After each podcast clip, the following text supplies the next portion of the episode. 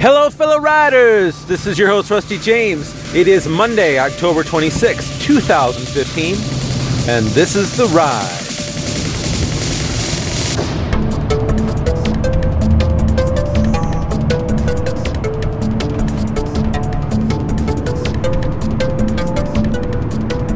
Well, good morning, everybody. I am off to work. Exciting day. Monday morning, off to work and I can honestly say I'm looking forward to it.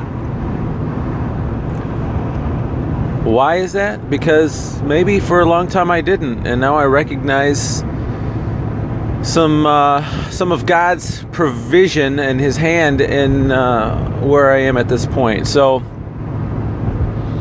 if you're having a hard time getting to work this morning, remember what God has brought you through to get you to where you're at today, and be reminded that He will get you through what you're going through. If you got a project that's due this week, as I kind of do, if you have a project due this week, I just lift up your situation before the Lord right now and ask for the wisdom of God to pour on you, to give you insight, to give you a single mindedness toward getting that thing done. God knows it's important.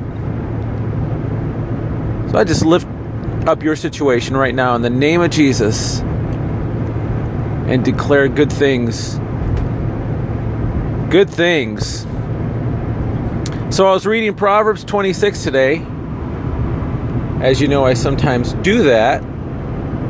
And Proverbs 26 is uh, talking about fools and sluggards and those who speak and gossip and do those things. And something struck me really strongly in that. Let me pull it up here. I have it uh, right here, right before my very eyes. Like a maniac shooting flaming arrows of death is one who deceives their neighbor and says, I was only joking. Ow! Yeah. Let's not be deceivers. I mean, we do that all the time. We'll, I mean, I guess a joke is a joke. And maybe we need to read that in the sense that, you know, if you're really deceiving somebody and then later come back on your words and turn about, uh, somewhere in there it talks about the words of a fool or words of a gossip or like a, a hinged door i think. It, it, it, goes back back and forth that kind of thing. You want your words to be true. Don't we? Don't we want our words to be true? Don't we want to be counted on as someone who speaks the truth? Is that not what jesus did? And are we not to be like him I threw a bunch of knots in there to confuse you. Work out the math, you can get it. We're to be like Jesus, we're to speak the truth. Obviously, we can joke around, and you know, joking is permissible. I actually think that God has a sense of humor. Otherwise, He wouldn't have created us, the crazies that we are, who love humor. You can have humor and still be speaking the truth. I believe that if you speak the truth, you're going to be in good shape, even though it may look like you're losing out. And I'm going to give you an example. This is not really to make me look good, but this is one of my examples I know of. And I was buying. I was this, this was a house. No, I'm sorry, it was land. I bought some land once upon a time, and I noticed I like to look at the, uh, you know, the the cost sheet to make sure everything is on the up and up. And I, you may have heard me talk about this once or twice before. On a few occasions, I've actually found errors. And one time, in that I'm thinking of, it was in my favor, and you know, I, I caught him on it, and it got corrected, and that was cool. But in this particular time, when I was buying this land, I was looking through it, and I found an error very much to my favor. And I had, and this is not like somebody forgetting to give you the right change at the at the uh, grocery store. You know where you where you have that little angel and demon on your shoulders trying to tell you what you should do with somebody's mistake, whether you should be good and be truthful or whether you should take the money and run kind of thing. This was not small change, people. Thousands of dollars. And you know when you when you're buying something like that size, you know the numbers can get lost all in this big sheet. And I found that the taxes hadn't been correctly determined and I was getting a really big benefit. Thousands of dollars of benefit and I had a choice to make.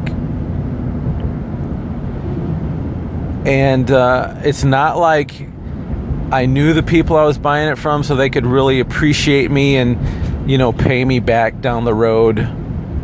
You know, as far as I knew, once this deal was done, you know, I'd never see him again. And I haven't. I've not seen them again. Well, I did tell them that there was a mistake. They did correct it. And, you know, it's not like I took a hit, I paid the fair price. What didn't happen was I didn't get an unfair advantage. So the question is well, someone in a situation like that, is that the right thing to do? I, I say it is the right thing to do to be honest and truthful. And God recognizes that. Now, did I have tough financial straits since that point? Yeah, at times we all do.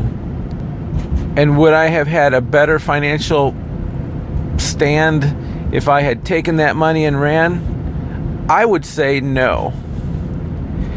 Because you know what? That's sin. And you know what sin breeds? It breeds death. And that kind of behavior repeats itself and it just is a bed that's fertile for growing death. I'm telling you right now. I want to be on the side of life, and that's the side of truth. And you know, just so you know, I haven't always been that straight shooter. And there's times that we all blow it, okay? But I want to encourage you having gone through that, I, I want to say it was like four to five thousand dollars. So it was not small change. And do I regret it? Not one bit. I can honestly tell you, I do not regret it one bit. Because I believe that I did the right thing. And because I did the right thing, I think God counted me faithful in that. And he counts people faithful if they're doing the right thing. Do you know what happens when he counts people faithful? They get more to be faithful with. And I'm not saying more cash necessarily, I'm saying more responsibility, more honor, more, uh, more um, potential for being able to speak the truth to a larger audience. That type of thing. Ultimately, the gospel of the Lord is to go forth and we're to be part of it. I want to be counted faithful. I want to be counted faithful. So here's our challenge today. When you say something, let it be truthful. Let it be truthful and let it be full of the grace of God. Truth with grace. Hey, honey, do my pants look good on me? Remember, truth with grace? I'm not even going to answer that one. You got to figure it out yourselves. Honey, do you think my turquoise fingernail polish goes really good with my plum shirt? Speak truth with grace. You cannot go wrong. Last night we had our fearless group. We were talking about the fear of man. So I'm going to turn that on its head a little bit. I mean, obviously, we kind of know the fear of man and making decisions so that those around us I mean, if you have the fear of man, you'll make decisions so that those around you will have an opinion of you that you can live with, that you want them to have. But having a fear of God is a much better place. It breeds life instead of death because when you try to please other people, you're essentially placing them on a throne in your life and you become a servant to that master. It's better that we serve the Lord. And we were never meant to be masters of people. We're to be servants. In in royal in the royal family, we're we are servants to others. But the fear of man, I want to turn on, on its head a minute. You know, mankind includes men and women. So when I say man, I'm talking about both genders here. But fear of man, do you suppose that maybe you might make decisions and you're not necessarily making a decision to please some other man, but you're trying to please your own man. In a sense, you have put your place, put yourself on your own throne, and you are wanting to please your own man rather than God. So, this example where somebody finds himself if they don't tell the truth when they're doing this real estate deal, they could stand to gain some money, some ill gotten gain. And if they don't say anything, it'll go through and they'll be ahead. And they could say, you know what? I'm worried about what this man is going to say about it if I tell the truth. So I'm going to please this man, this man, this selfish man I'm going to be a people pleaser. It just happens to be that I'm the people. You get that? That's still evil. I don't want to be a people pleaser, even if that people is me. I want to be a God pleaser because I know it will go well for me when I'm obeying God. How do I know? Well, one, He's told me that it would. Two, I believe what He's told me because I believe He is truth and He cannot lie. Three, I have experience that tells me that things go well for me when I'm obedient. Four, when I live in truth and do the right thing to people, I believe that an honor is bestowed upon me by that other person, and I would rather have honor than dishonor from those around me. Four or five, whatever it is, when I'm operating in that kind of God like honor, I believe that other people around me who would otherwise not listen to what I say are going to be interested in what I say and my opinion, and maybe even ask for my opinion about certain situations that people find themselves in. Six, so that I can share the gospel and the good news of a God who has brought me to a place of honor and truthfulness. Seven, and on and on. I don't think I can lose if I tell the truth in grace and am obedient to God. In fact, I know that I can't lose. I know that I've already kind of won. In fact, I have already won, but if I dabble in untruths and gossips and wildly shooting these flaming death arrows like the Proverbs talks about, I'm just bringing death into a situation. I'm bringing dishonor to myself, to my God. My witness is shot. And then I become like all the other guys and gals who get slammed for their hypocritical stance as a Christian. Let me rephrase that. In their hypocritical stance, acting like a Christian. I think a Christian is one who is acting like Christ, who has consecrated themselves to Christ. We talked about consecration the other day, and it's not just thinking thinking yourself good enough or anything like that. It's that's God already took care of that part. It's whether or not we will go all in with God. I think the church is full of people who want to do that, and the church also has a lot of people who are quite content content being the active word here, just coasting What does it mean to be a coasting Christian?